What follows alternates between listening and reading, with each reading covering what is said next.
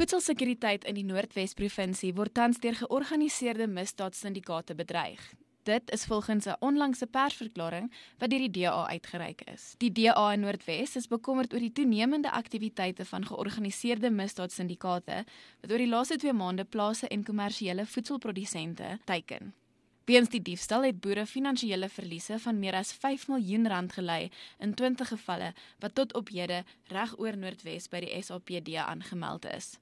By ons vandag is Karin Visser, DALP om meer oor die saak te gesels. Nou Karin, kan jy aan ons luisteraars min of meer 'n oorsig verskaf oor die misdaadsyndikaate en hoe erg die situasie in die Noordwes tans is? Die misdaadsyndikaate het ontstaan seker omtrent 12 jaar gelede En ons het onwetend het het dit uitgebrei en het daar 'n mark ontstaan waarheen hierdie sal ek sê gesteelde vee en landbouprodukte toe gegaan het. Dit het so erg geword dat in die Kastanewalopo gedeelte is daar vir 12 jaar besig gesteel. En ek sê vir jou rein gesteel. Sake is oopgemaak deur deur die die die boere daar's nie een vonnisoplegging gewees nie. So ek vir my is die vraag as as 'n as die generaal of die hoof van vierdiefstal eenheid die sake kyk en hy sien daar is geen daar's geen ondersoeke wat gebeur nie. Ek is baie keer die die die boere sê vir my hy, rapporteer die beeste is gesteel. Dan vat dit 4, 5 dae voordat daar enige stapsoffisier op die toneel kom. Dan het die wind die spore aan die goeder al doodgewaai.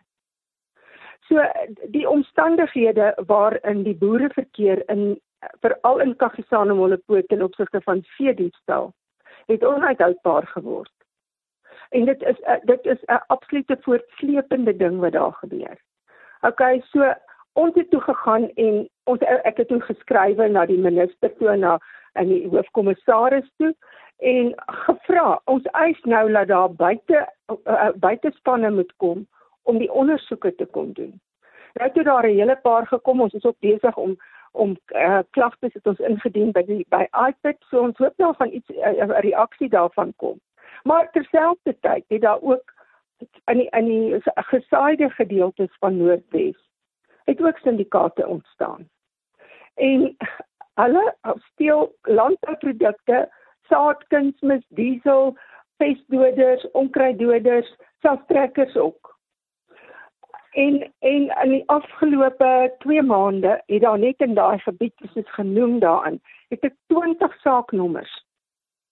En dis oor die dis om en by 5 miljoen rand se produkte wat gesteel is. En daar was nog geen ondersoeke daar nie. Nie een van daai sake het daar eers 'n ondersoekbeampte by opgedaag nie. So op hierdie stadium begin hierdie syndikaate het het nou vir hulle 'n mark gevestig om hulle produkte wat hulle wat ook al steel vir hulle eie voordeel, finansiële voordeel. So hulle het 'n floreerende besigheid waarvan hulle geen risiko's dra nie en wat onwettig is. En hulle word nie hulle word daar word niks van hulle gedoen nie as ek daar kyk, nê, en ek en ek dink die, die boere moet die hele tyd terug staan en terug staan en terug staan. Hulle is absoluut blootgestel aan die ergste kriminaliteit. Hulle kan nie eens van hulle plase afgaan nie. Anders te word hulle hulle hulle dakke van hulle huise afgebreek en hulle alles hulle goed word gesteel. As hulle nie wil staan werk nie, gooi hulle gif in die diere se water. So dit word 'n toestand, 'n plofbare toestand in daai want wanneer is genoeg genoeg? En wanneer wanneer gaan daar van die staat se kant af gaan ons die polisie op hulle mandaat verantwoordbaar hou? As jy gaan kyk na die sekuriteits die plaaslike sekuriteitsgroepe, is baie groter as die polisie mag in hierdie areas. Ek het vir hulle voorgestel Um na 'n gesprek wat ek gehad het met die met die generaal, het ek gesê dat julle vredesoffisiere word, 'n groep van julle in elke area sodat julle arrestasies kan doen. Want nou mag hulle nie arresteer nie. Maar as hy vredesoffisier is, mag hy dit wel doen want dit wat in die Weskaap gebeur, dis hoe hulle in die Weskaap hulle sekuriteitsgroepe hanteer. Jy kan mos nie verwag Hierdie mense moet jy moet weet party van hulle is boere, meeste van hulle. So hulle werk in die dag en in die nag moet hulle patrollie ry. Hulle moet die Eskom lyne oppas.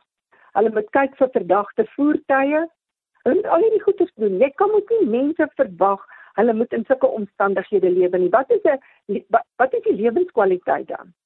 Jy weet so dis wat ek jou sê, die die toestande van ons boere moet na gekyk word. Want as hierdie generasie boere van ons weg is, gaan daar nie kos in Suid-Afrika wees nie. Ons kan nie toelaat laat laat hierdie dinge gebeur en in ons gemeenskappe gevestig raak nie want as jy nou dink as 'n syndikaat in 'n area begin aktief raak het en niks gebeur met hom nie dan bortel hy mos nou vir hom in daarin jy weet so dis wat ek jou sê die die toestande van ons boere moet na gekyk word want as hierdie generasie boere van ons weg is gaan daar nie kos in Suid-Afrika wees nie. Ons kan nie toelaat laat laat hierdie dinge gebeur en in ons gemeenskappe gevestig raak nie, want as jy nou dink as 'n syndikaat in 'n area begin aktief raak het en niks gebeur met hom nie, dan bortel hy mos nou vir hom in daarin.